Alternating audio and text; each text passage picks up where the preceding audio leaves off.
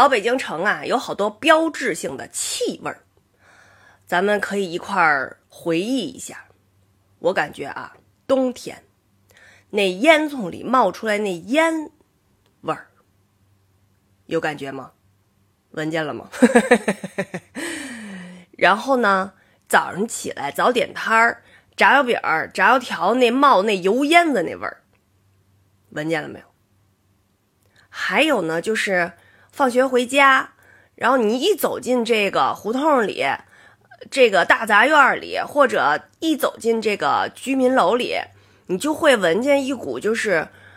做晚饭的味儿。有的家就反正你一闻这味儿，你就知道他们家吃什么。比如说今儿个这家吃的是这个韭菜馅儿啊，那家炖了锅肉啊，对，高压锅炖肉那味儿，哎呀，那那个也特别的有代表性，我认为。然后还有比如说什么这家烧茄子啊，那家炒芹菜，反正全都能闻出来。呃，炖一条鱼，炸带鱼最香了。还有一种太阳味儿，就是。晒被窝那个就是，嗯，原来反正我们家晒被窝就是在那个那个窗户外边，不是有那个树嘛，在树中间拉根绳儿，然后把那个被窝褥子往上一搭，嗯，还拿一笤帚疙瘩，等那个晒一阵子以后呢，我妈就说出去拿那笤帚疙瘩帮一帮，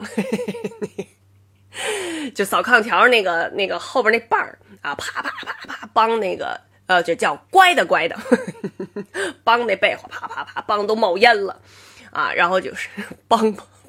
没没有没有着啊，是因为那个被窝里边有好多这个尘土啊，什么乱七八糟的啊，啪啪啪一帮就啊冒冒冒烟了，飞毛吧，不是冒烟，然后呢就呃把它抱下来，哎，就闻见一股太阳味儿。据说这个太阳味儿呢，原来我妈就说是紫外线的味儿。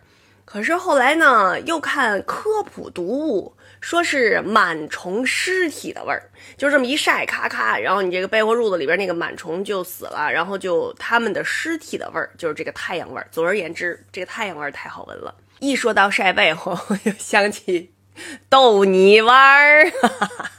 然后还有就是晚上洗洗澡的时候那个香皂的那个味儿，啊，痱子粉的花露水儿，呃，对。呵呵最著名的就是胡同里面公共厕所的那个味儿，哎呀，哎呀，